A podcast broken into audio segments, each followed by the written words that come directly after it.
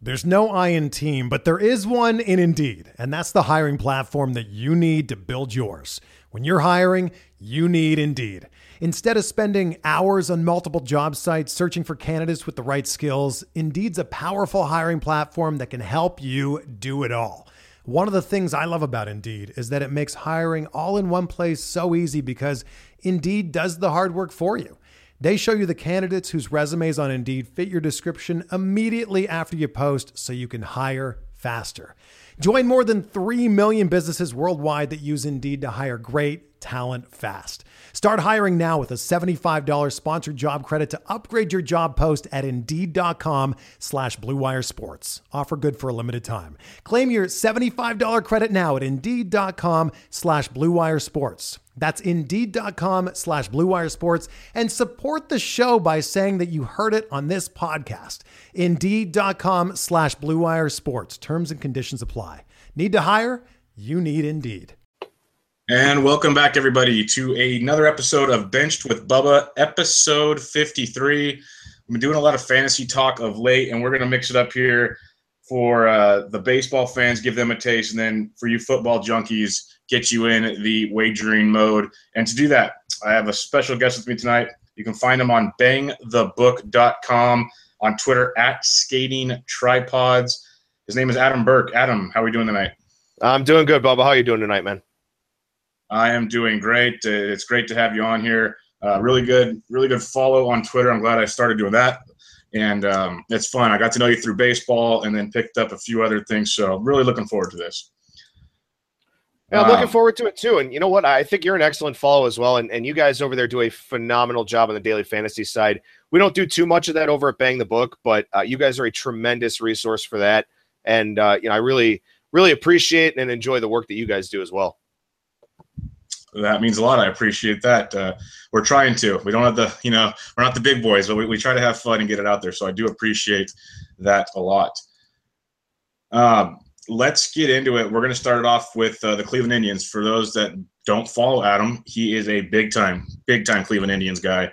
So we're going to do some of this talking, and we'll kick it off with they're not, in my eyes, they're not as dominant as they were last year. And coming into the season, people thought they'd run away with the Central. I still feel they're a very good team. I still feel they're going to get things figured out. How do you feel the season's gone so far as an Indians fan? Well, I got to be honest with you. I mean, you kind of expected a hangover after last year, and with the way that things ended. And I mean, I was at Game 7. I was at every playoff game, actually. And, that feeling doesn't go away. And I mean, I know what it felt like for me, and I can only imagine what it felt like for the players that were emotionally, physically, mentally invested to the degree that they were. So I'm not really surprised, honestly, with the slow start to this year. And I drew a lot of parallels to what the Cavs did, after they lost to the Warriors in the finals. Got off to that slow start. They were around the 500 mark, I think, after about 40 games or so. Then flipped that switch, turned it on.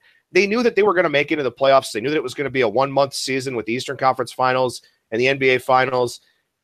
It felt the same way for the Indians this year. They knew that they were going to make the playoffs. They knew that they were going to win this division. It's not a good division. We know that because the Indians have been leading it for a long time, despite not playing all that well for the majority of the season so far. So I wasn't surprised with the hangover, and I'm totally fine with the way that the season has gone. I mean, really your end goal in Major League Baseball is to get to that 19-game tournament at the end of the year, the best of 5, the best of 7, and the best of 7, and see what happens. It's a total crapshoot. It's all about variance. I mean, look, last year the Indians had one starting pitcher in Corey Kluber. Trevor Bauer's decent. Josh Tomlin is, a guy that probably wouldn't make most rotations out there in the big leagues. They took the Cubs to Game 7, and they were up 3-1 and had 3 shots to finish it.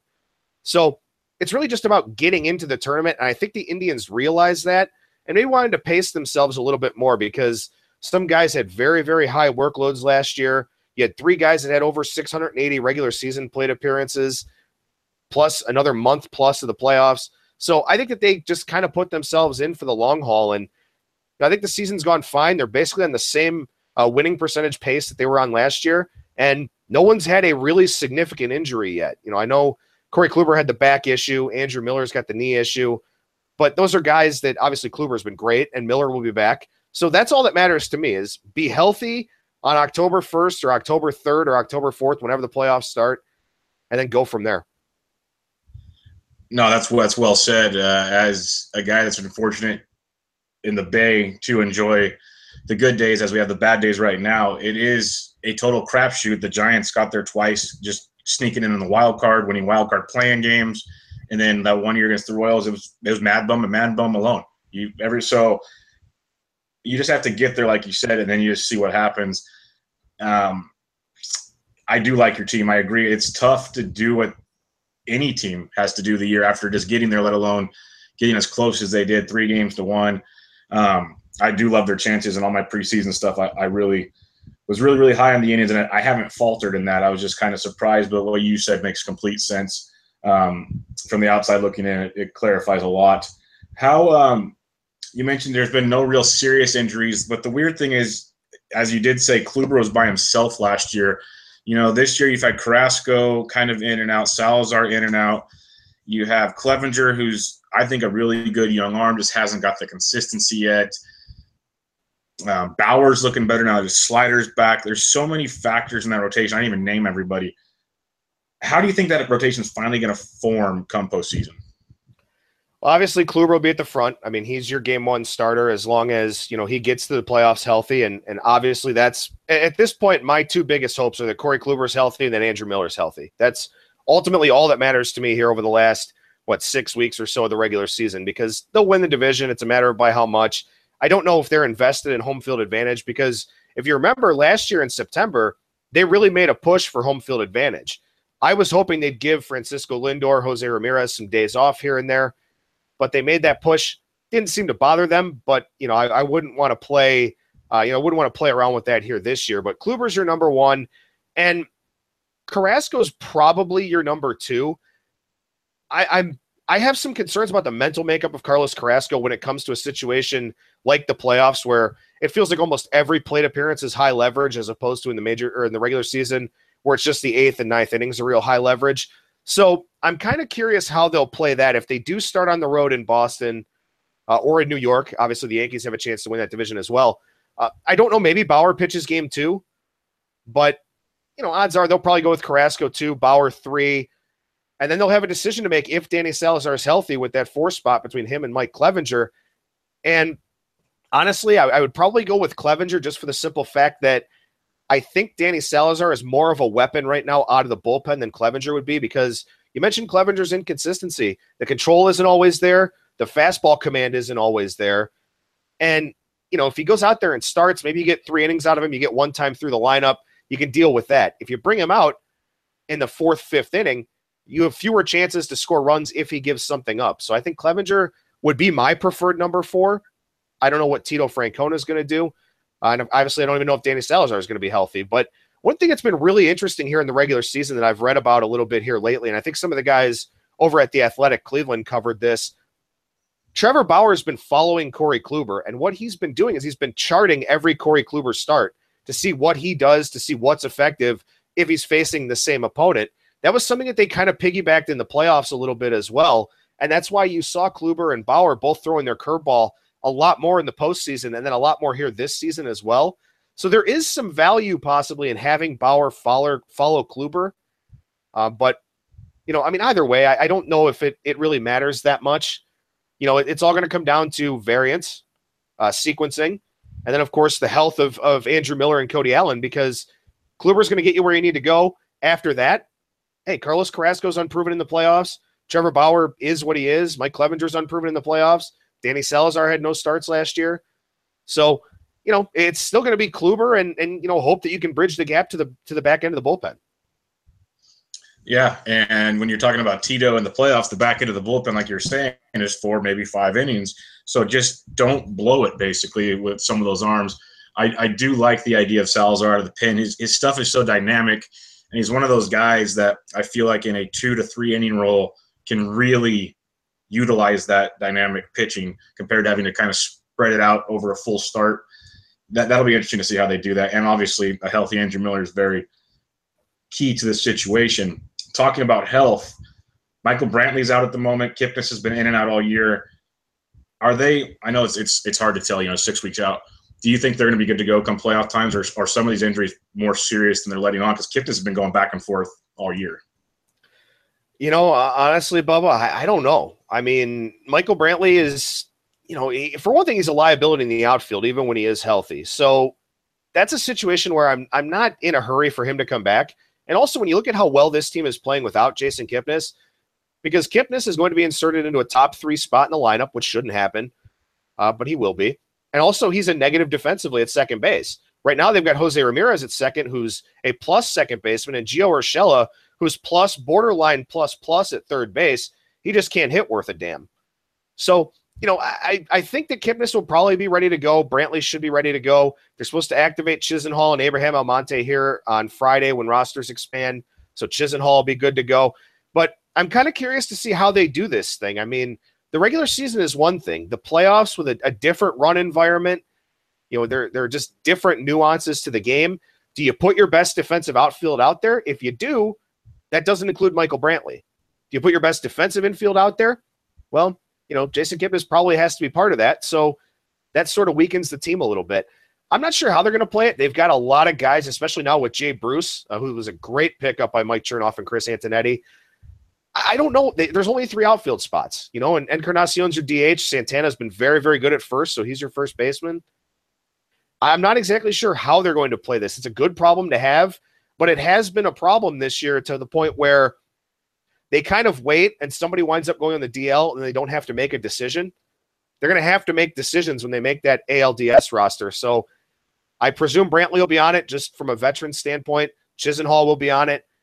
And we'll have to see how they mix and match because, you know, if they do face Boston, which is certainly what it looks like right now, they're going to face Chris Sale once, if not twice. They'll probably face Eduardo Rodriguez and Drew Pomerantz. All three of those guys are left-handed. I don't know if Rick Porcello is in that Boston ALDS rotation right now. If he's not, that's a consideration too, because you need to be playing Brandon Guyer and Austin Jackson. And then you've got Bradley Zimmer, your best defensive outfielder, guy that makes things happen on the bases. Again, it's a good situation to be in because they have a lot of options, but I'm not sure how exactly they're going to, you know, distribute playing time come the postseason. That is quite the embarrassment of riches right there when you break it down that way. People forget a lot about guys like Guyer and Jackson. And I know Ursula's made just the defensive wizard that he's been. We've tweeted at each other sometimes about the plays he makes over there, and no one knows who he is. So, yeah, it's one of those things. Do you keep him and bring him in as defensive replacement, but then – you know, you just wasted a spot basically for part of the order. It will be very interesting how they construct that, as you said. What would you – well, we'll skip that question. Do you think they're winning the AL Central, or is it a wild card thing? I'm pretty sure I know the answer to this. Yeah, no, they're going to win this division. You know, I mean, I give Minnesota a lot of credit, honestly. I mean, what the Minnesota Twins have done this year has been very, very impressive, and it's not a coincidence that they have a former Indians exec in Derek Falvey as a general manager right now. I think something like 12 or 13 teams have a GM that was employed by the Indians in the past, and it may even be higher than that now. They've always been advanced. They've always been ahead of the curve. They've had to be, based on the situation that they're in. They had to build up from, you know, a team that was a laughing stock for 30 years. When they moved to Jacobs Field in 1994, they had to find those edges, and they started finding them in the early 90s. They made some good draft picks, made some good trades, that type of thing. They've always been ahead of the curve. And one thing that Minnesota has done extremely well this year is they have shifted defensively in the outfield more than any other team I've seen this season, and it has really helped them. That's why they've had guys like Irvin Santana post really good BABIPs against throughout the year, because, you know, they're just positioning their players well. So they're finding little inefficiencies to stay in this race. And, I mean, right now they'd be the second wildcard team, so I give them a lot of credit for that. Power to catch the Indians. Kansas City obviously doesn't either. No one's catching this team. The only question at this point to me is, can the Indians get the second seed, or can they possibly get the number one seed and take home field away from Houston, who hasn't played well for the last 3 or 4 weeks? And obviously, you know, those players have a lot on their minds right now with everything that's going on down there with the Hurricanes. So, you know, the Indians are set up very nicely, and I'm kind of hoping they get to a point where they can start to sit some of these guys down. They can start to play, you know, Eric Gonzalez at second, Gio Urshela at short, Yandy Diaz at third. Get some of these guys a blow, give them a little bit of a breather so that they can go into the playoffs strong. So to me, it's not a matter of if they win the division. It's a matter of by how much and where they wind up in the home field chase. that's a good point. They do have a great shot the way Houston's been playing lately to try to sneak into that top spot. And as you well know, you get the Jake Rockin for home field advantage. That's going to be huge, especially for some of those guys that don't have quite the experience, even though most of this team was there last year. There were a bunch of young names you did mention that might come into the mix. You did mention the Twins and the Royals. Do you think any of them have a shot at winning the wild card? The Twins are second right now. I have no idea why the Royals didn't sell. I know why, but I don't agree with it. Do you think either one of them sneak into the wild card? I mean, it's possible. I don't think Kansas City does. I feel like this is a team that, you know, it had its peak there in the middle of the season. It made that chase. And since the trade deadline, when they did add guys like Trevor Cahill, they pick up Melky Cabrera. Since then they've dropped, I think their playoff percentage chance over at Fangraphs has dropped like 22, 23%, something like that. So, you know, they're a team that has really fallen off the pace. I just don't know if they've got the personnel there to bring it back up. And then, like you said, I understand why they bought. I don't think it was a smart thing to do, but at the same time, we saw that the rental market wasn't great either for picking up, you know, prospects and other assets. So I guess you go ahead and go for it because you're facing a 3 or 4 year rebuild anyway. The Twins very well could. I mean, the Angels don't impress me. Baltimore doesn't impress me. You got Kansas City there. Texas doesn't impress me. Seattle, if they had healthy pitching, I think it would be them that would find a way to get into that wild card game, but they don't have that right now. So I don't know, but I will say this. Something that's going to be very interesting is it's a one-game playoff. Absolutely anything can happen, as we know. You've got a Yankees team that's got a decent rotation. Now they picked up Sonny Gray, a phenomenal bullpen, pretty decent cast of position players. That team may be gone with a one-game playoff with Minnesota or the Angels or Baltimore or something advancing. That would be huge for whoever the number one team is, and then obviously whoever advances, because taking out the Yankees would be really significant. I was talking with a couple of buddies about this today. To me, right now, with the strength of that Yankees bullpen, they're the team I'd be most worried about if I was a fan of an AL playoff team. Oh, yeah. The Yankees could easily put together basically what you guys did last year in the bullpen. They could shorten games big time. And by shortening the games also could allow guys like Severino or Gray or someone smaller outings, so they could definitely do a three-man rotation or not to worry about any of that. There's a lot of angles the Yankees could use, and that is a bit terrifying. I agree with you there. But the Twins, I love what they're doing. I think they're ahead of schedule big time, and they're pitching. Well, almost all the wild card teams' pitching staffs are just a disaster. It's unbelievable. Outside of the Yankees probably have the best starting staff too. But it'll be very interesting to see how that plays out, and the playoffs as a whole should be awesome. But last but not least, this one wasn't on the outline, but it came to my mind when the AFL rosters got released yesterday. The guy, Francisco Mejia, your guys is just outstanding catcher. He's going to the AFL to play third base. Is this Yan Gomes making this happen, or what's going on with that? I don't know. I mean, I know that the Indians are very, very big on versatility. They want to have as many guys that can play different positions as possible, because I think to them they find that to be an inefficiency where, you know, they can get a guy at a low cost, a league minimum cost, or a couple $1 million, and, you know, be able to play him all over the field. I think that's something that, you know, they really value in their players. To me, I guess I sort of look at this thing in a couple of different ways. One is you want as many positions as possible to get his bat in the lineup, because he's a major league ready hitter right now. Defensively, from a game calling standpoint, he's not ready as a catcher. And they have two guys that are pretty good defensively. They have low offensive ceilings, but, you know, still they're guys that you can put out there and not really worry about, especially with how good they are at other positions offensively. But I also kind of wonder a little bit here if this is maybe a move looking a year or two down the road, because you mentioned Jason Kipnis and all the injury problems that he's had. The aging curve for second baseman is the sharpest of any position, pretty much outside of catcher. And Kipnis has had all these muscle injuries over the last few years. I think they're kind of looking at him as a depreciating asset, and that would mean moving Jose Ramirez to second, which gives them a gaping hole at third base, because they don't have anybody in the system that can come up and play third base at a pretty good level, at both offensively and defensively. Urshela can pick it. He can't hit it. Yandy Diaz, they don't like his defense. So if you put Mejia over there and, you know, try some things out, maybe it's just to work on his footwork. Maybe it's to work on his throwing arm. I don't know. But to me, it sort of speaks to maybe a big picture type of thing to where they may expect to have a hole here at third base sometime in the next year or two. Makes a lot of sense. And like you said, get his bat to the big sooner, because that's not the issue right now. If people are paying attention to him in the minors, he's hitting everything. So that makes a lot of sense. It'd be interesting to see how he does this fall and see if come spring, if we see him in camp playing a lot of third base for the Indians as well. Okay, let's take a turn to college football, week one wagering.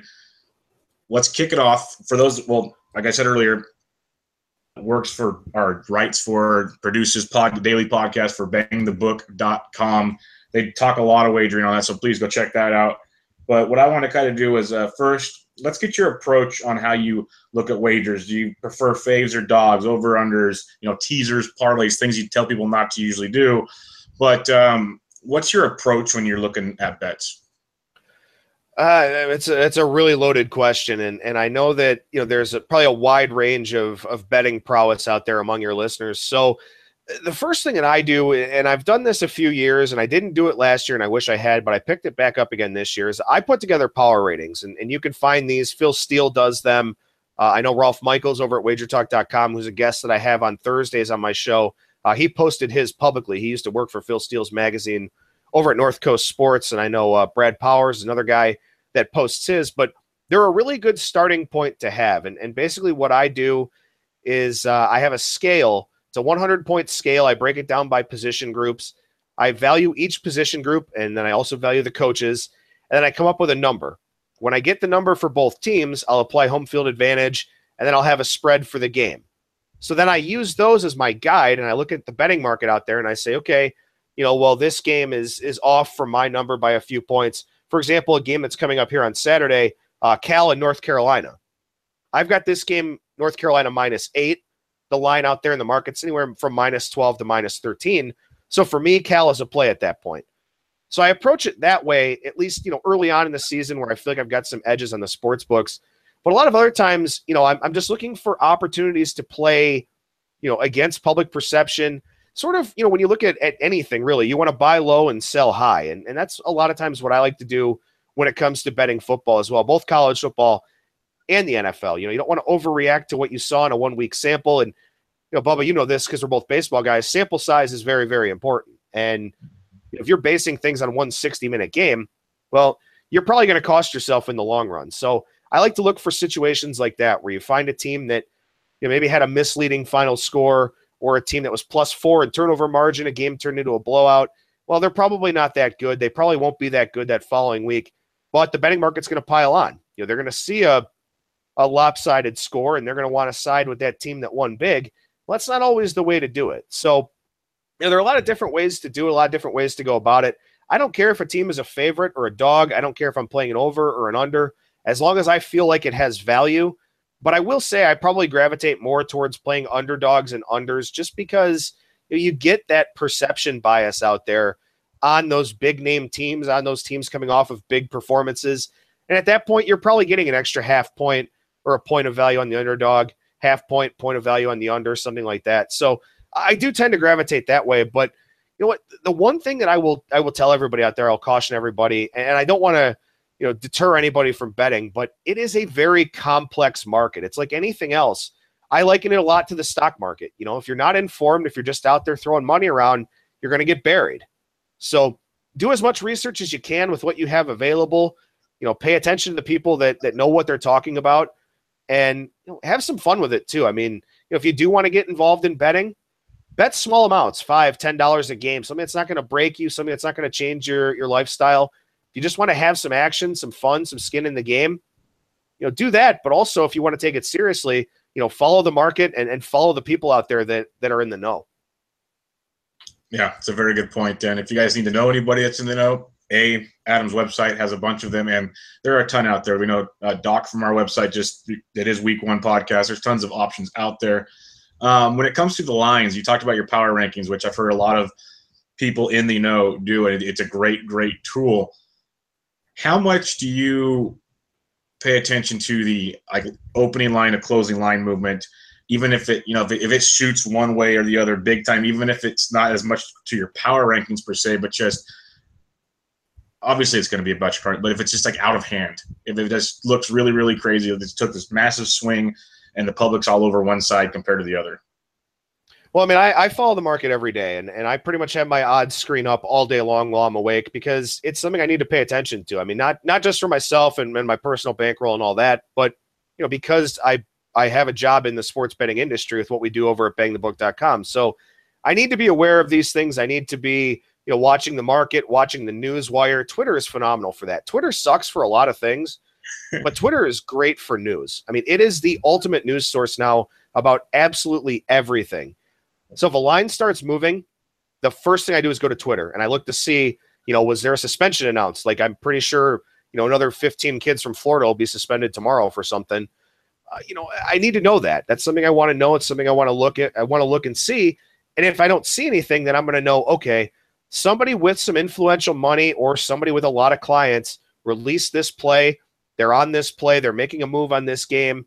And I'll pay attention to that. You know, I'm not going to necessarily chase the steam at a worse number. But, you know, it's important to follow the market like anything else, you know, because you're going to catch things. You're going to see tendencies. This works with baseball, too. You know, I mean, I'm a sabermetrics guy, and I know you are, too, Bubba. And, you know, when you look at the betting market for Major League Baseball, you can tell why lines are moving the way they are. If you've got a pitcher with a high ERA, a low xFIP, a high left-on-base percentage, money is going to come in on that guy, or money is going to come in against that guy. You know, it all depends on how you look at it out there in the market. And, you know, I like to look at opening numbers, and I like to see where numbers go because that's relevant to how I adjust, you know, the way that I look at these specific teams. I want lines to move in the direction of my number. That's what I'm looking for. I want to have an opener that's favorable to me, and then I want to see that number move in my direction. So, you know, it's important to watch the market. It's important to get the opening lines if you feel like you're confident in them. A lot of people bet day of the game. You know, that's just the nature of the beast. A lot of people don't have time to sit and watch the market all week, don't have time to put a ton of research into it.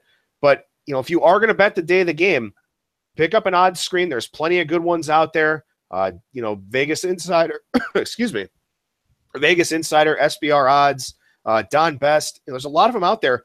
See what the action has been like on that line. See if it's moved up. See if it's moved down. And that has to be a factor for you. You know, even if you are just betting $5 or $10, information is everything. So, you know, you have to follow the market. Obviously, I have to follow it a lot closer than other people do. But I think there is a lot of benefit to doing it. And, you know, even too, I mean, if you just want to have an idea of how a game is going to go, if you're playing daily fantasy for the NFL, if you're playing fantasy football for college or NFL at Yahoo or Fantrax or ESPN or whatever, you know, the betting market can shed some light on some things too. I mean, if a total's moving down quite a bit, maybe points aren't going to be scored in that game. Maybe you don't want to put that guy in your flex. Maybe you want to leave him on the bench. You know, there's a lot of stuff that goes into it, and there's a symbiotic relationship between betting and fantasy that I think a lot of people, you know, can use to their advantage. Oh, there's no doubt about that. I use that every single day for baseball. I use it for football. You look at team totals, you look at over-unders, you look at money lines, you look at all that kind of stuff. It makes a big difference on, for the most part, you know, especially like you said with baseball, the variance in baseball. You can't predict baseball, but it points you in the right direction, and that's what you're looking for. When you're looking at making your wagers, you mentioned how, you know, the average Joe likes to sit down on Saturday morning and place their bets, and that's fine. That's what you do. And like you said, you should still pay attention. $10 is $10. It doesn't matter. You still want to win. When you're looking at it every day, and I know a lot of people that do pay attention every day, they like to bet early in the week. Do you prefer early in the week? And if you do bet earlier in the week, if the number changes to a decent amount, do you cover on the other end? You know, I'll bet early in the week as long as I'm confident in my number, and I like my power ratings this year. I like, you know, the way that I've done them. I compared them with some people that I really respect, and I do post my power ratings every week over at bangthebook.com. I'm posting them on Mondays. I'll update them every Monday throughout the season as well. You know, I'm confident in my numbers, and a lot of numbers have moved in the direction of my line here for week one as we've gotten to game week, which is, you know, important. It's a good barometer for seeing, you know, if you are rating these teams correctly. So, you know, I like to get in early in the week, especially love to hit the totals market when it pops, because totals that come out on Monday and Tuesday are very, very inefficient, especially early on in the year. You'll see, like, Georgia Southern and Auburn, I think, opened 52 or 52 and a half. Within 2 hours, it was 59 because that was just a bad number that came out. And those things do happen. And, like, we saw a big move a couple days ago on the Louisiana Monroe-Memphis game coming up on Thursday night because the remnants of Hurricane Harvey are going to be rolling through the Memphis area. That's actually a game that opened 67, went up to 70. Now it's all the way down to 63 because of the weather forecast. So, you know, I'll bet whenever I need to. You know, I'll play early in the week. I'll see where lines decide to go. If I want to buy out, I can. If I want to put more on it, I can do that too. But, you know, you just – it's one of those things where I would tell people to, you know, just kind of watch it for a while at first. You'll start to pick up a feel for it. You'll start to recognize, you know, when things are going to go a certain way. And one other thing that's very important, and I talked about this actually on the last two shows that I've had over at Bang the Book, is that if you know where to look, if you know which sports books to look at, you can get an idea of where these games are going to go. For example, everyone, you know, when you get beat writers that don't know anything about gambling, they'll cite Bovada odds. Everyone wants to cite Bovada odds. Some people even think it's in Las Vegas. It's not, obviously. But it's a very public book. It's a very favorite-oriented book. Other places like Pinnacle, for example, very sharp-oriented book. So when you see different lines at those two places, you have an idea of where the influential money is on a game. So that'll help you out as well. It'll help you in terms of figuring out where a line's going to go. So in a very long-winded way to answer your question, I like to play early, but then I'll look for opportunities as we go throughout the week as well. You know, when I get the target numbers that I'm looking for, because you know, just because I like one side of a game, just because the people I talk to like one side of a game, there are probably going to be other groups out there that like the other side of the game. And you know, when they get down, I get a little bit more value on my side. You want to jump on things like that. Yeah, and in that, you brought up a really good point that it's good to have multiple outs at multiple books. Like you said, you have the public one in Bovada. You got the Pinnacle, which is very sharp. So, you know, if you're a dog person or a favorite person or you just want the best line that you think works for your power ratings, it's good having multiple options to make those wagers. Let's take a look at some of the action this week. Outside of the three we're going to talk about shortly, are there any, you know, games that you're targeting this week that really have your attention? Yeah, there are a few games I'm targeting. I mentioned that Cal North Carolina game, and for those that don't know, North Carolina lost a ton from last season. You know, not just with the loss of Mitch Trubisky, obviously, who, you know, was the second overall pick to Chicago, but they lost their running back. They also lost a couple of their top wide receivers. They're basically replacing almost all of their offensive production from last year. So, you know, that's a spot where even a team like Cal, who's not all that great, who's traveling cross country, you know, it would seem like a bad spot for them, but North Carolina is replacing so much that, you know, it's really, really difficult, I think, for them to, you know, get off to a good start here in this game. Another spot that I kind of like a little bit is Middle Tennessee State. They take on Vanderbilt. This is a huge game for Middle Tennessee State. I don't know if people realize this, but Vanderbilt is in Nashville. Middle Tennessee is in Murfreesboro, which is actually on the way to the Jack Daniels distillery for anybody who stays in Nashville and wants to head out that way to Lynchburg.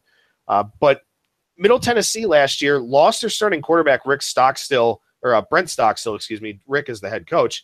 They lost him in the game against UTSA. After that, they were terrible. They gave up a ton of points. But they lost their quarterback who took care of the football, replaced him with a guy who hadn't really played much, threw as many touchdowns as interceptions, and the season-to-date numbers for Middle Tennessee State by the end of the year were not great. But when Stockstill played, they were pretty good. So I actually have them as a one-point underdog in this game. The number opened 5.5.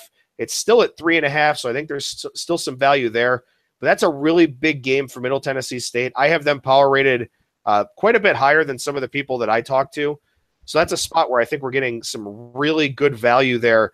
You know, and you get some of that SEC bias as well. That's something that does come into play a little bit in some of these games. And then one more that I like, actually a couple of them. I already mentioned that Louisiana Monroe-Memphis total.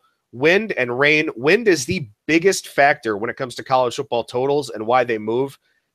Teams are accustomed to playing in the rain. They can play in the snow. But when it's windy and you have to cut the playbook in half, that's when you don't get a whole lot of points. So that was one that I got in on a little bit earlier in the week here. But the other one I'm looking at is actually Purdue. They're a 24.5-point underdog against Louisville. It's a neutral site game in Indianapolis. Purdue is not good. You know, obviously everybody knows that, but they've got a new head coach in Jeff Brom this year. David Blau is questionable. He's their starting quarterback, so make sure that he's playing before you do anything with this game. But I've actually got this number down below 3 touchdowns. I've got it at 20.5, 24.5 right now. It's one of those cases where, you know, Louisville's got Lamar Jackson, the reigning Heisman Trophy winner, this and that. And people just look at Purdue and go, oh, well, they're shitty. You know, they suck. They haven't won. They probably haven't had a winning record since Drew Brees was there. Those are the spots you want to look for, you know, because just because Louisville's a good team and they may wind up being a great team and they may challenge Florida State and Clemson for the ACC, you know, who knows if they're going to be off to that hot of a start. They're facing a team with a new head coach. It's hard to game plan for that. There's not a whole lot of film. You have to watch film with Western Kentucky's players. That's not a great indication of what Purdue might do. So that's one of those spots where I think there is some value. It's an ugly dog. Might be a tough game for you to watch, but I think that's a pretty good spot here this week as well.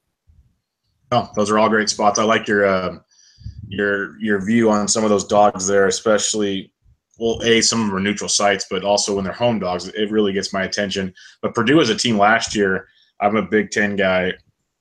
They were never good, but they were always there to hang around, especially in those 20-plus point underdog roles. That they keep you in the games. You'd be surprised in the end result. So it's always interesting with them. Let's take a look at some of the big games this week in top 25 actions. It's great. We have Thursday, Friday, Saturday, Sunday, Monday with 5 days of college football to kick this off. And one of the big ones is we have Michigan against Florida. You mentioned Florida has almost half their team suspended, it feels like. Their stud wide receivers out. People, you know, they're using the revenge factor in this. There's all kinds of things. Florida's supposed to be really, really improved this year. What's your thoughts on this game? The line's Florida plus 4.5 at the moment. Yeah, this one's a tough one for me because actually I have this game line, I believe, pick 'em. I'm going to double check my numbers here. Actually, no, I've got Florida minus 2.5 in this game. So I think pretty highly of Florida. I also don't think very highly of Michigan. And, you know, for those that will end up listening to Bang the Book Radio and for those that know me on Twitter, I am an Ohio State fan. And it's not because I don't like Michigan that I have them power rated low. I just don't really think a whole lot of their team. They don't have, excuse me, a whole lot coming back on the defensive side of the ball. Now, the problem, of course, with this game is that Florida has 10 players suspended, starting running back, starting wide receiver. They lack skill position players. They have Felipe Franks, who's starting. He's never started a college game in his career. So I like Florida from a numbers standpoint, but from a situational standpoint, with everything that's going on, it is a very, very hard spot to take them. This is a neutral site game down in Arlington, Texas. So, you know, I don't know what the crowd will look like for both sides. I presume Michigan will travel well. I assume Florida will travel pretty well. But, you know, if all things were created equal, if this was a regular game the way it's supposed to be, I'd be all over Florida from a numbers standpoint in this spot. But because there's so much uncertainty, I may take a piece of +5 or +4.5, but it won't be anything significant just because I don't really know what I'm going to see from the Gators now. Yeah, I'm 100% with you. I'm a Badger guy, so at least we don't see each other until you beat us in the title game, usually. But I'm not big on Michigan at all this year. I wasn't big on them that much last year. They did perform well, but they never have a quarterback. At least they haven't had one in a long time, and it seems to kill them in games that matter the most, in games like this. Florida, who I do like a lot, it is, like you said, very, very difficult when you don't know what they're going to bring to the table. But I feel it's a game, if you're going to bet it, I'd take Florida with the points. Maybe it even goes up higher with more suspensions that come out. Their defense still seems very, very solid to me, and they have improved quarterback play. It's going to be an interesting game. It's one you might want to sit out, like you're saying, but at the same time, Florida would be the one calling my name if I were to do anything. Next up, let's take a look. Actually, let me expand a little bit more here on this Michigan-Florida game, because when I say I'm not too high on Michigan, I will say I have them 20th in my power ratings, 1 through 130. So they're still easily a top 25 team for me. They're actually a top 20 team for me.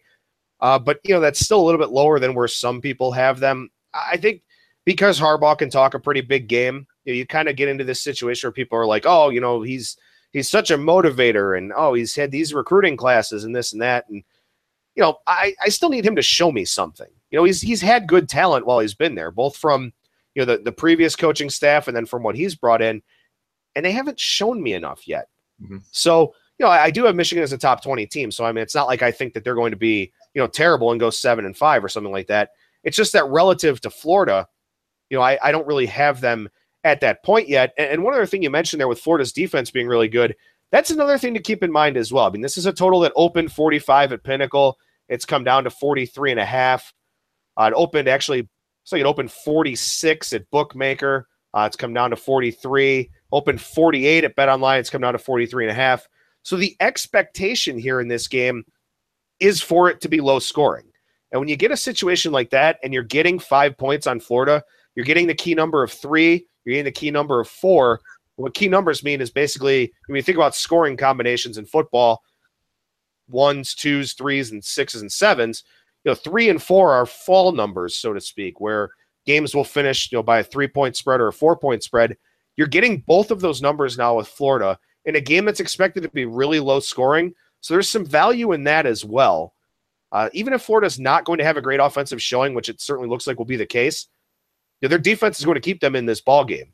So you know, that's one of those spots where maybe you look to take the points almost as sort of a correlation to the total on the game.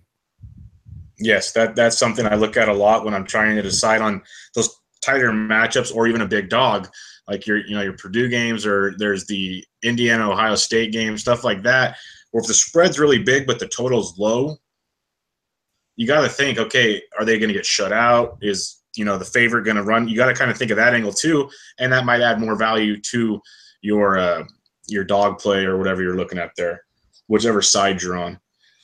Let's go to New Orleans. We got Florida State versus Alabama, two top 5 programs. This has the potential to be really good. Florida State coming off a very, very down year. They've lost Dalvin Cook, but they still have plenty of weapons. Returning Francois, who's a very, very good quarterback. And then Alabama, their first 2 to 3 strings could probably go get drafted if they played every day. So what are you looking at in this game? I believe that Bama is a 7-point favorite right now.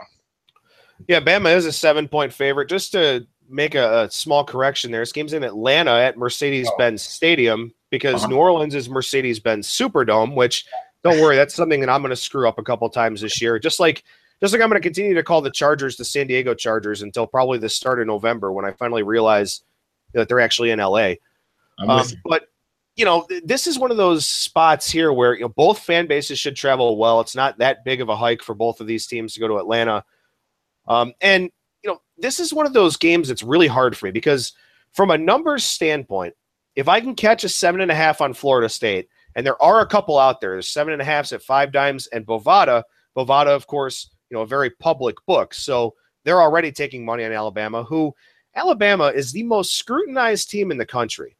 You know, everybody watches their games. Everybody knows everything about this team. And they went 10-4-1 against the spread last year. And you couldn't set lines high enough to keep people from betting on this team. So this is a number that did open, I think, 4.5 or 5. Maybe it opened 4 over the summer in the games of the year lines, got pushed up to 7 where it's currently sitting. My personal power ratings number on this game is 5. So if I got to a 7.5, my numbers would tell me to take it. But I have very little interest in going up against Alabama. I mean, they're the best team in the country by a fairly large margin. I have them a 3.5-point favorite over Ohio State on a neutral, who's my second highest power rated team. So they're 3.5 points better than anybody else in the country, as far as I'm concerned. You got Jalen Hurts, who's a dimension that Alabama's never really had at quarterback. You know, they've had the Greg McElroy types and A.J. McCarron types, guys that are slightly better than game managers. Now they have this dynamic playmaker at quarterback. Who can stop them? How can anybody stop them? They stopped themselves last year in the national championship game because Lane Kiffin didn't take the shackles off of Jalen Hurts until pretty much the fourth quarter. So, I mean, I can't go against Alabama in this spot. I think Florida State plays with them. But what's really a disappointment about this game is with the way that the college football playoff is set up now, while this game seems like it means a ton, and it probably means a ton to both teams just to say, you know, we're playing a top 5 game in week 1. If Alabama loses this game, they're an instant play-on team to win the national championship because they have to run the table in the SEC, and they're back in there. It doesn't matter if they lose a game. They could even probably lose 2. If they win the SEC, they're in the college football playoff. Florida State, same thing. If they lose this game but run the ACC table, they're in the college football playoff too. So this is a game to watch. It's a game to enjoy. It's a game with a lot of Sunday talent.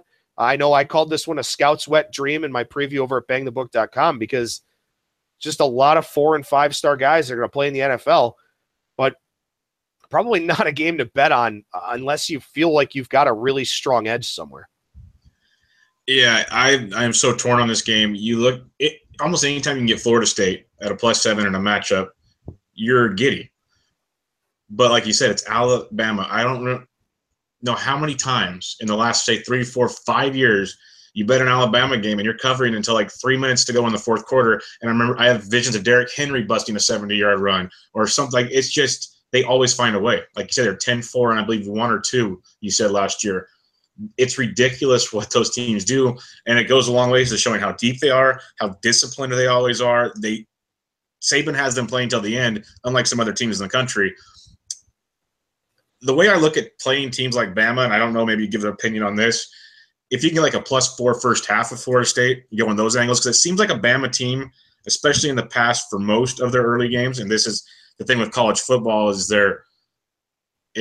like you said, sample size isn't there because they change players so often.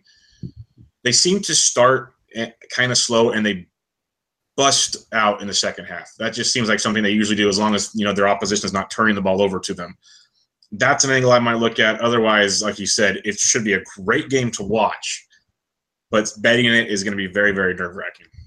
No, it definitely is. And what you're talking about, what you're referring to with half betting, it's called derivative betting, and we talk a lot about it on the show. And, you know, a lot of times in certain sports, it's a better way to go about it. It's basically like playing a first 5 in Major League Baseball, where you could take that volatility of the bullpen out of the equation. That's something that I look to do and something I tell my readers about all the time. You know, just because that is where you don't quite know what's going to happen. In the first quarter of this game and in the first half of this game, the first 10 to 15 plays from both teams are going to be scripted.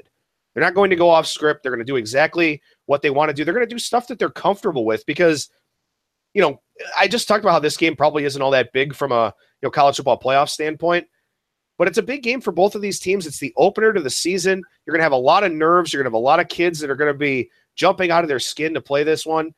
So you want to stick to your bread and butter. You want to stick to what you know works, and that can be kind of vanilla in nature. So I think taking the dog in the first half is certainly a possibility, a first quarter under, something like that, because I'm also really wondering, and this is another reason why, you know, I can't really go against Alabama in this spot. I don't know what offensive coordinator Brian Daboll is going to do with this team. You know, he's an NFL guy. Is he going to try to play pro style with this dual threat quarterback and Jalen Hurts? Is he going to just give Jalen Hurts free reign to do whatever the hell he wants to do? I mean, this is a guy that's worked with Tom Brady for 15 years. You know, I don't know how he's going to transition over to the college game, and I don't like uncertainty like that. I mean, obviously, every game, every bet that you make has a ton of uncertainty. Like you talked about, you can't really predict baseball, but what you try to do every time you lock in a bet is you try to eliminate as much potential variance as possible. That's why you look at the matchups, why you look at the splits in baseball, all that type of stuff. You kind of try and visualize the way that you think that this game is going to play out. And when I get an NFL assistant or an NFL coordinator coming down to the college game, with the college game being in the state that it's in, there's a lot of variance in that. I just don't know how it's going to play out. And does that help Florida State? Maybe. Does it help Alabama? Maybe, because they know what they're going to do and Florida State doesn't. It's just one of those spots where, you know, you want action on it because it's a huge game, because you're going to sit down, drink a 6-pack, and watch it. But, you know, if you are serious about betting and serious about making money on it, as opposed to just having action out there, probably not the week 1 game that you want to bet. Yeah, you don't have to bet every game. And I was thinking when we first started talking about this game, I wish this was week 2, so we had one game with these teams to see what they had. It'd make it so much, never clearer, but so much better to analyze, I felt. The last game we'll check out is on Sunday in D.C., West Virginia versus Virginia Tech. Should be an interesting game because both teams have a lot of questions. You know, Virginia Tech coming – second year now, I believe Fuentes, and you got West Virginia, who really disappointed last year and looks to be bouncing back. West Virginia is a 4-point dog in this matchup. What is your opinion on this one? This is one where my line is pretty much right in line with what the odds makers have. I make Virginia Tech a 5-point favorite here in this spot. And it's tough because this is another one of those games where you've got a lot of potential variance because you've got two brand new quarterbacks. You got Will Greer at West Virginia, who was originally a Florida recruit. So, you have talent, you have upside, but does he maximize it? Is this the right fit for him?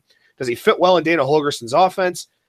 You don't really know those things until you actually see him out there on the field in real game conditions. I mean, there's only so much you can get from spring games or scrimmages or fall camps or anything like that. On the other hand, you've got Virginia Tech, who's also going to be breaking in a new quarterback. Gerard Evans left early for the NFL, accounted for 41 total touchdowns last year. Kind of surprising that he left early, went undrafted, so maybe he'd like to rethink that one. But you've got a redshirt freshman quarterback here who's never thrown a pass in a Division I college football game. So I don't know. I don't know what to expect from this game. I do know that Virginia Tech's defense will probably be good because Bud Foster is one of the best coordinators in the country. So if I had to do anything with this game, I would look Virginia Tech. I would lay the 4. But, again, this is one of those where you've got a couple of programs that tend to overachieve. I mean, West Virginia doesn't get the best talent. It's up there in Morgantown. It's a tough place to get to. They've changed conferences here recently, yet they still find ways to get to bowl games and play pretty well. Virginia Tech, it's not a flashy brand of football on offense. Tough for them to get a lot of athletes, but what they do really well. They've churned out tons of NFL defensive backs.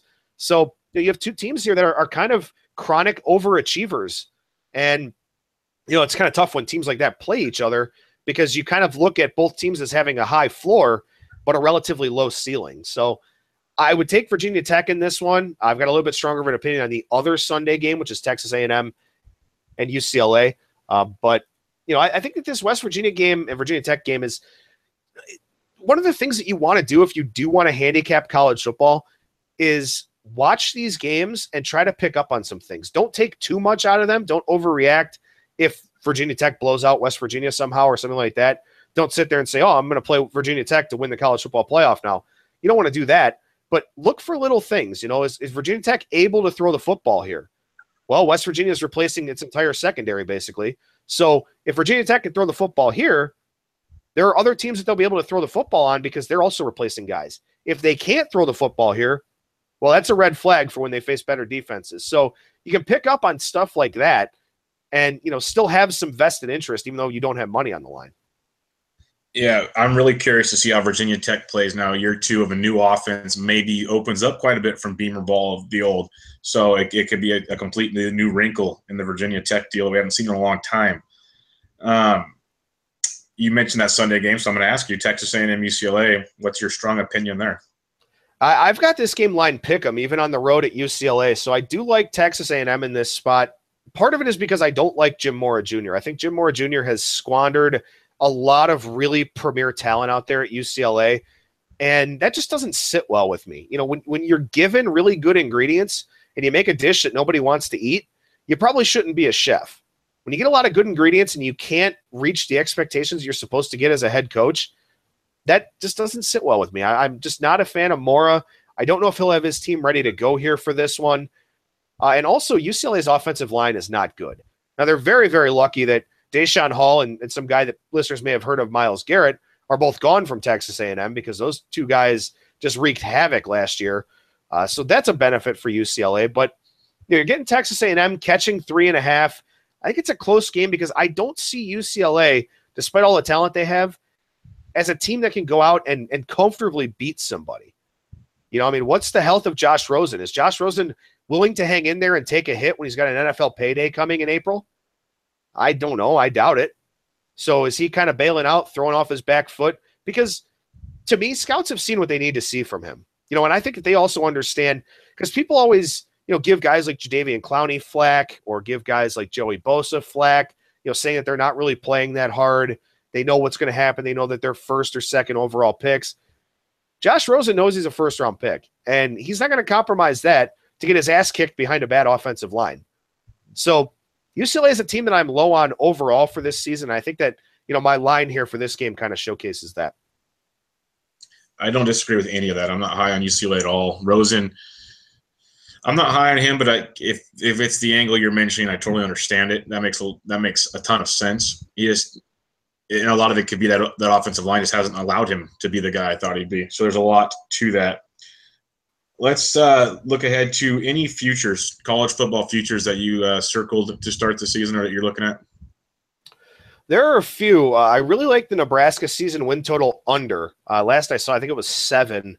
I actually have them with less than 6 wins in my preseason preview. So what I basically do for my preview is that I put together my power ratings, and then I put together the lines for each game that they'll play here this season.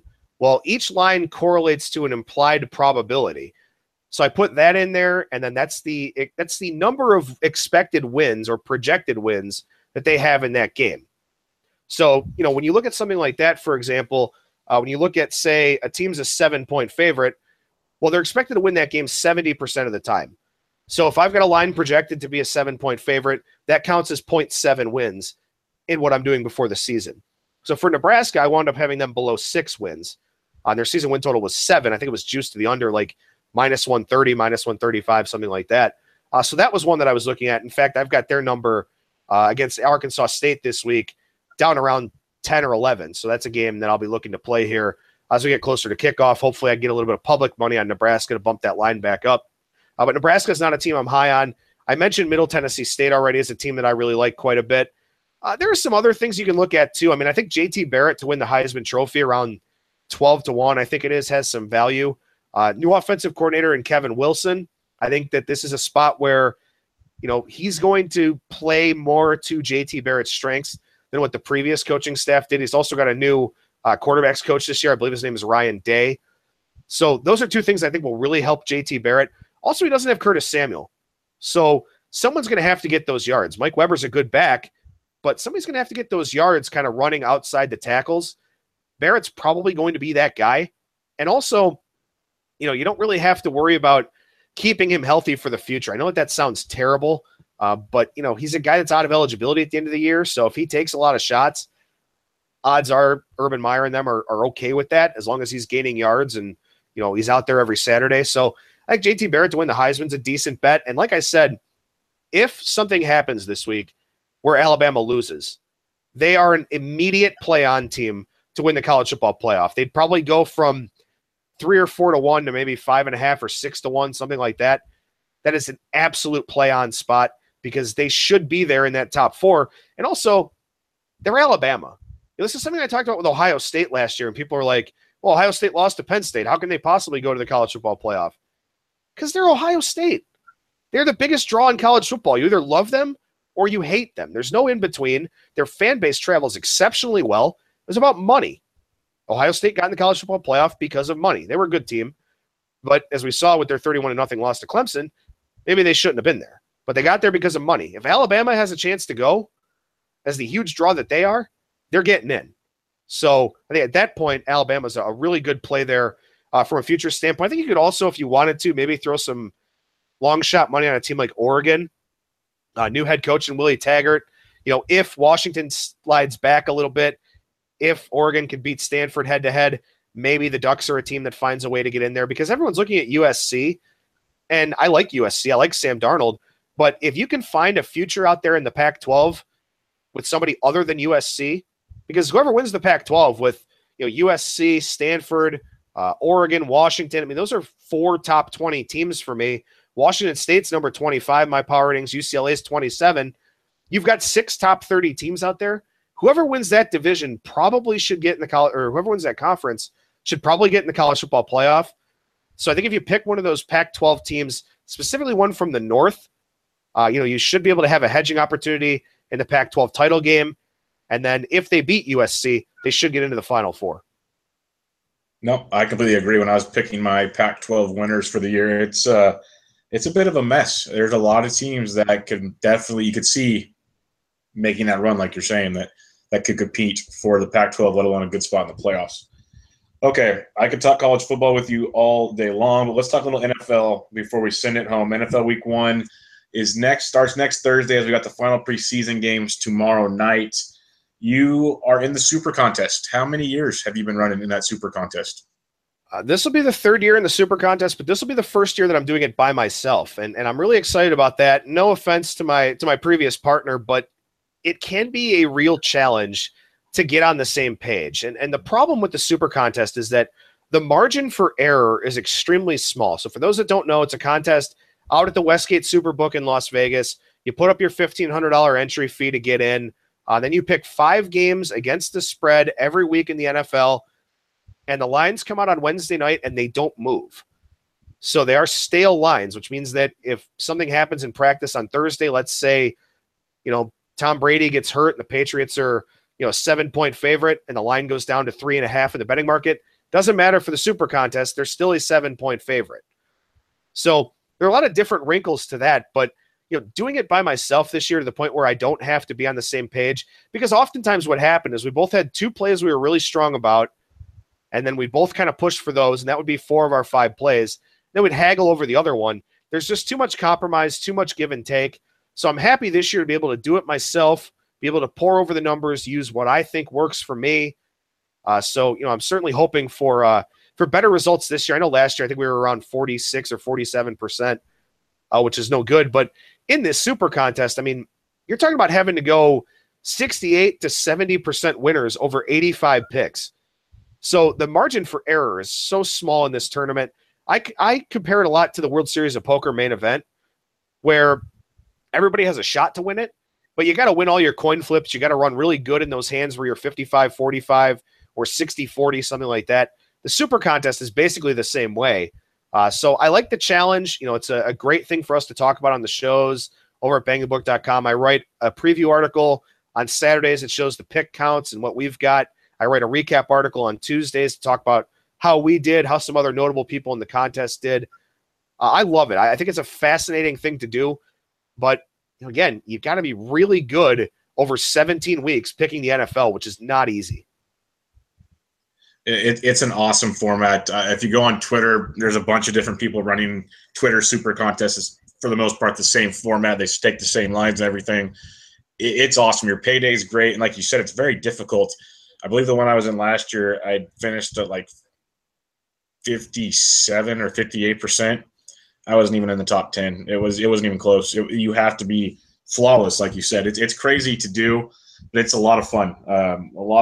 And if people obviously don't want to pay $1,500, I recommend coming around. I have one that I don't run it, but I have someone that runs it. It's like $20 to get in. It's super cheap and it's fun for the whole season. Just stuff to check out and to get in on that. How contrarian do you try to get in that tournament, or do you just go for the 5 best ones you like? I mean, really for me, what it is, you know, at the start, you just want to pick winners, because the last thing that you want to have to do in this contest is play catch up. It is extremely difficult to play catch up. And I actually just looked it up. Last year's winner was 65.9%. So 54, 28 and 3. Second place was 64.6%. Tie for third at 63.1%. So again, if you go 3-2 every week, you don't even make the money in this thing. That's how challenging and how difficult it actually is to, you know, cash in the super contest. But you know, the NFL is such a different animal to college football. And truthfully, I prefer betting college football. I just think that there's so many more edges to be gained. And that's obvious because there's 130 teams and people don't know as much about the Sun Belt or the MAC or Conference USA as they know about the SEC or the ACC. Everybody knows everybody in the 32-team NFL. So lines are tighter, markets are tighter, you know, all this type of stuff. Contrarian is oftentimes the way to go in the NFL. You know, a lot of times you'll see, and, you know, I don't know if you were following it last year or 2 years ago, Bubba, but it seemed like week after week, sharp players were betting the Browns. And week after week, the Browns were failing to cover just for one reason or another. You know, a quarterback would get hurt. They'd turn the ball over on the 50 with 3 minutes left and give up a garbage time touchdown. Whatever it was, it kept happening to them. But sharp players kept going in on the Browns. And that's the thing with the NFL is a lot of times you're left with bets that you don't want to make. You're left with very, very ugly teams to back. And it's hard. It's challenging. It sucks. But that's more often than not where the value is in the NFL. So, you know, for me in the NFL, it's all about the number. It is all about being on the plus side of a key number, being on the minus side of a key number if you're taking a favorite. You know, the number just means so much because when and I look at my 1 through 130 for college football, and I can bring this up right now, but I've got Alabama as a 97.5. My lowest rated team is Texas State at 49.5. So I would have Alabama a 48-point favorite over Texas State.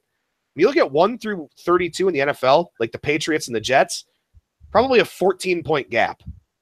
So the gaps are just so much smaller. You know, the edges you can get are so much smaller. So for me, it's really all about looking at the number. It's about, you know, catching Buffalo at a 6 as opposed to a 7, or about, you know, catching, you know, Indianapolis at, you know, 2.5 instead of 3, whatever the case may be. You know, that's what's really important is making sure that you get the right side of the number. But this is one thing, something you mentioned a little bit before we started recording here, you know, about teasers and parlays and things of that sort. People love to play parlays. You know, they're kind of lottery tickets where you put in your investment and then, you know, you see how it goes from there. I will say this. I think teasers are very profitable in the NFL, much more so than college football.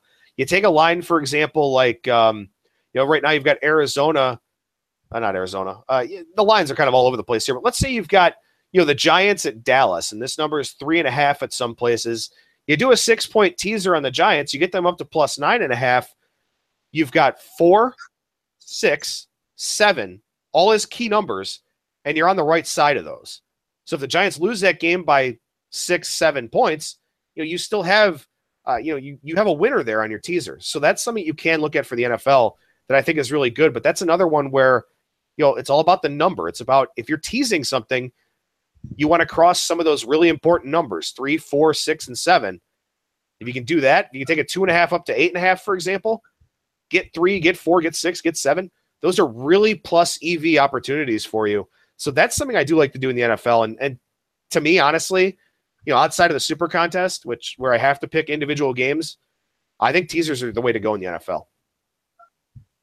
Yeah, it's funny because years ago, everyone was way, way against teasers. It's the, you know, easy way out, this, that, or the other.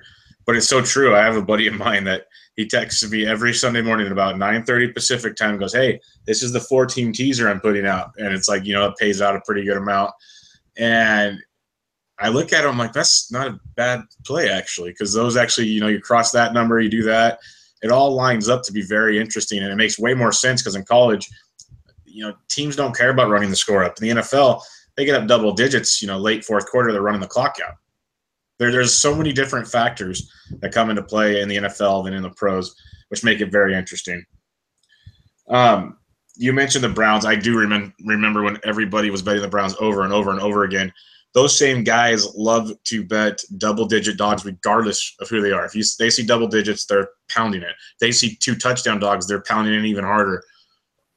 What are your thoughts on that? Is it strictly just, you know, it's power rankings all over again, even though you said your worst power rankings 14. So what are your thoughts?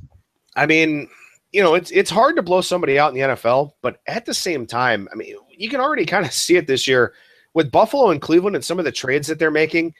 They appear to be positioning themselves to tank preemptively. I mean, the Browns at least have an excuse because they have a very unique front office. They picked up Paul DePodesta, who everybody knows, obviously, from Moneyball and that type of thing. They're going heavy into the analytics, which means that they want to look at all of the young players that they have. Starting Deshaun Kaiser in week 1 against the Pittsburgh Steelers, that's beaten the Browns, I think, all but 2 or 3 times since the Browns came back in 99. And they're starting a rookie out of Notre Dame at quarterback. And, you know, I mean, it's the nature of the beast. I mean, there's a 10 out there right now at Five Dimes. It's plus 10 minus 130, of course. But, you know, I mean, for me, like I said, it's just all value in the number. And if I feel like, you know, if I can catch a 13.5 on a team that should blow somebody out, it's better than taking 14. It's better than taking 14.5. You know, I don't want to limit myself at all in the NFL because the edges are so small that I feel like I can't cross off any game. You know, in college football, there are a lot of games I can cross off. For example, you know, UTEP and Oklahoma this week. Oklahoma's a 43-point favorite. I have no interest in playing that game at all. I just, there's no reason for me to play that game. But in the NFL, I don't want to cross off any game because there could be an angle that I'm missing in that game. There could be, you know, a way that game comes into a playable range, and then all of a sudden I'm scrambling to go back and look up information for it. Well, by that point, the line I'm looking at is moved. So, you know, I think you just have to keep a really open mind in the NFL, and you have to realize that, you know, I'll say this. A lot of people I talk to, a lot of professional handicappers I talk to, like to say that they bet numbers, they don't bet teams. And to an extent, I agree with that point. And obviously they're far more successful than me. So, you know, maybe I should just shut my mouth about it. But, you know, I also have to like the team that I'm betting in Major League Baseball. I have to like the team that I'm betting in college football. In the NFL, I totally agree with betting numbers and not teams. You know, the teams almost don't matter. It's whatever the number is that matters. Yeah, you know, it's not that way in baseball for me. It's not that way in college football. It's not that way in the NHL, where I've had some success over the last couple of years. You know, it's just every sport has to be treated as a different entity. And in the NFL, I will never cross off a game and say, you know, I don't want to play this. Even if it's a game, I mean, look at all the starting quarterbacks we have. You know, you got Tom Savage and DeShone Kizer and I don't know if Blake Bortles or Chad Henne starting for Jacksonville. I don't really care. They're interchangeable to me. But there's a lot of quarterbacks out there that are terrible. And, you know, there are a lot of people that are going to cross off this game and go, well, I don't like either one of these guys, so I'm not going to look at this game. You can't do that. You cannot do that in the NFL market with only, you know, 16 games at most each week. So you have to keep an open mind and you know, again, the NFL market is just really tough. And that's why, you know, you don't want to limit the sample size of games you have available just because you don't like this quarterback, you don't like that quarterback, something like that. I also think situational angles are really important in the NFL. You know, if I'm getting a double-digit favorite against a team with long travel back-to-back weeks, that's something where I won't be afraid to lay the points. You know, but if it's a team that's at home as a double-digit dog and, you know, they've played back-to-back home games, then, yeah, that's a spot where I probably will stay away from it. Okay, that you just answered my final question. That is perfect. I was looking at that, the angles of travel, you know, West Coast, East Coast, early start times, all that kind of stuff. Short weeks. Perfect. Yep. There's a lot to that. Well, heck, we covered a lot right here. This was outstanding. Started with baseball, ended with NFL, a lot of college football in the middle. Anything else you wanted to bring up today or just have them check you out at bangthebook.com? Can you give them a little idea of how often you guys are on, what you kind of do over there? Yeah, sure. I can talk about that. And then there is a question that I want to throw your way here. But over at bangthebook.com, we record our radio show. I like to call it a radio show because I think it sounds more formal than a podcast, but that's just probably me being anal about it. We record every weekday live from 11 a.m. Eastern to 12 p.m. Eastern. Generally speaking, we tend to go over that. But you can get the full shows immediately after I stop recording pretty much over at bangthebook.com. I write a recap article. It's time-stamped, so if you're in a time crunch, you know, you can go through and only listen to what you want to listen to. I also cut it into segments as well. You can find those on our Spreaker page, which is titled Bang the Book Radio. But, yeah, we're on every weekday, and you know I've got a wide variety of really good handicappers. Some are numbers guys. Some are situational guys. You get a really broad perspective of the different ways to handicap because there are a lot of different ways. I talked about power ratings. I like to use them, but I like to incorporate the situational angles and all that type of stuff. But I'm really proud of the show that we have. You know, we have guys that sell picks on there, and I give them a chance to, you know, promote what they're selling or talk about, you know, what their results have been recently at the end of the segments. But ultimately, my goal with this show and what makes it different from other shows out there is that I want to educate and inform the listeners. We're not going to sit there and rattle off, you know, free play after free play. We're going to talk about how to break down these games. We're going to talk about how we got to our personal spreads from our power ratings. We're going to talk about those situational angles.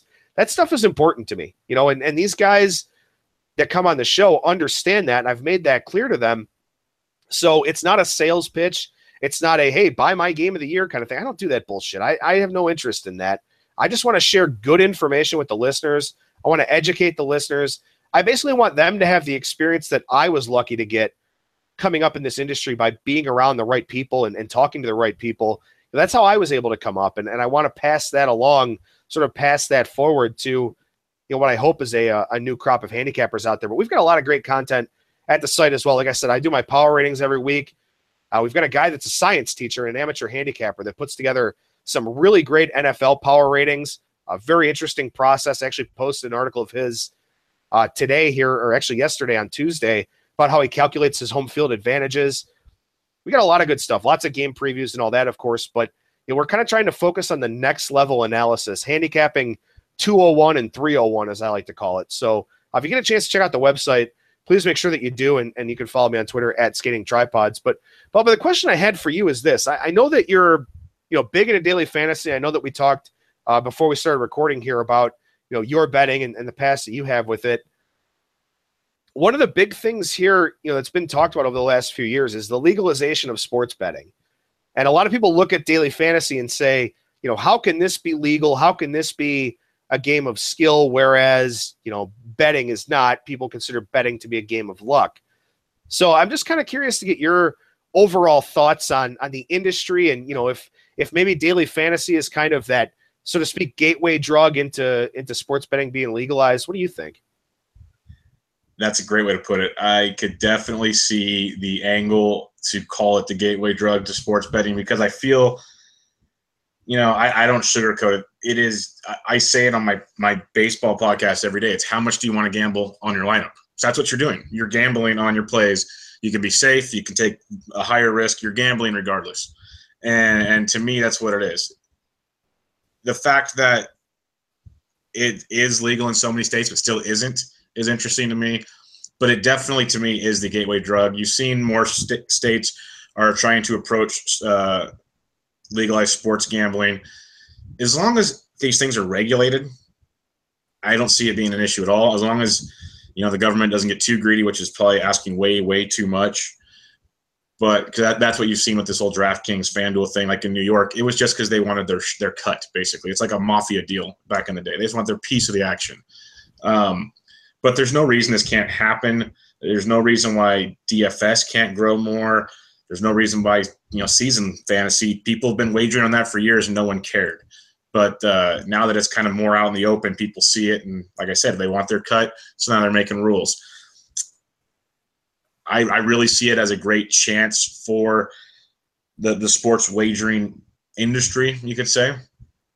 The question is I don't know how much – if the money's there, everybody will do it. It just makes me wonder how much longer it's going to take, because I thought we'd already see more progress by now. You obviously have way more into it and pay way more attention to it, I'd imagine. But it has to be a gateway drug to it. And what do you think? How soon do you think we'll actually see, legalized sports wagering in more states? I mean, I think it probably takes somewhere in the realm of 5 to 7 years. I mean, for one thing, you have to get to a point where it becomes some sort of priority, whether it's on a state level or on a federal level, for legislators to actually sit down and talk about it. And, so far, I mean, we've gotten to that point in New Jersey, but we haven't really seen that a whole lot on a national landscape or on a state-by-state landscape.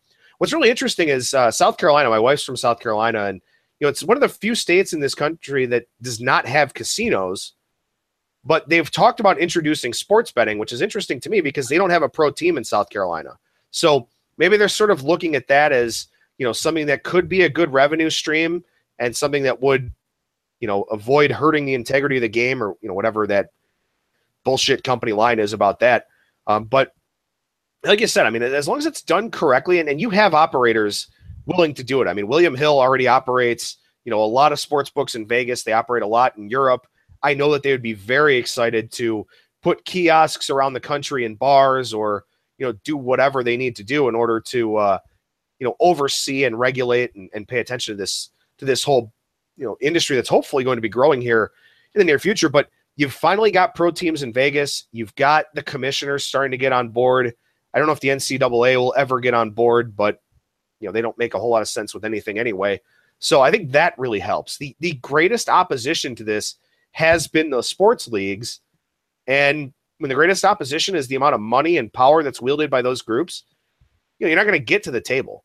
But now that they're coming around on it, and look, I mean, even from the time I started with Bang the Book, I actually started doing a college football podcast in 2013. Over the last 4 or 5 years, you see the spreads on the bottom line on ESPN. You've had shows on Fox Sports 1 that have been strictly dedicated to gambling. Every app that you download now has the spread in it. The networks know. They understand. And the leagues are starting to understand. Now you just have to get to a point where you start talking numbers, and you get politicians to the table and say, hey, this is going to be your cut on a state-by-state level. Once that happens, it'll be not a relatively quick process, but it should be something that happens, I would say, 5 to 10 years, something like that. Yeah, that's exactly what I was thinking. Now that the leagues, like you've mentioned, the NBA's come out and they're embracing fantasy and gambling. You have an NHL team in Vegas, like you're saying. The NFL's going to Vegas. And the leagues, like you said, with daily fantasy, the DraftKings is like the sponsor of MLB. Their advertisements are all over every stadium, so they're embracing that angle. It reminds me a lot of the legalization of, say, marijuana, because that was one that was talked about for a long time, how it doesn't hurt anybody if it's regulated, similar to what we're talking about. And now you're seeing it, California, Colorado, other states are slowly getting there, and a lot of it had to do with the government's cut of the situation. That's what it always comes back to. And like you said, the sooner they get that figured out, and I hope they get that figured out beforehand, unlike the DraftKings and FanDuel type deal, get that lined out, done, signed, put away, and I think it'll be great. You mentioned Will Hill. They already have apps, for crying out loud. You don't have to go to a sports book. You can just make your bets as long as you're like around the casino somewhere or in town, basically.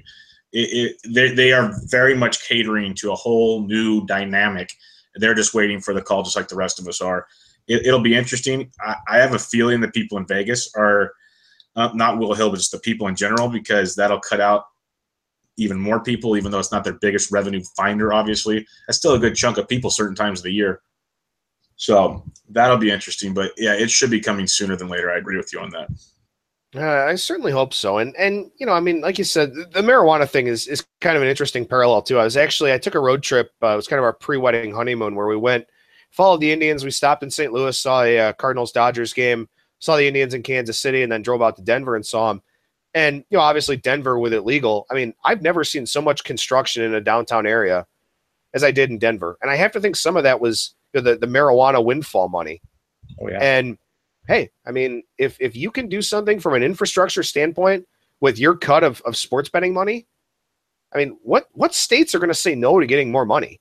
It's just a matter of drawing up the right plan, getting the right people to push it, hopefully having it to a point where it's a bipartisan, you know, bill, which would, you know, help push it through.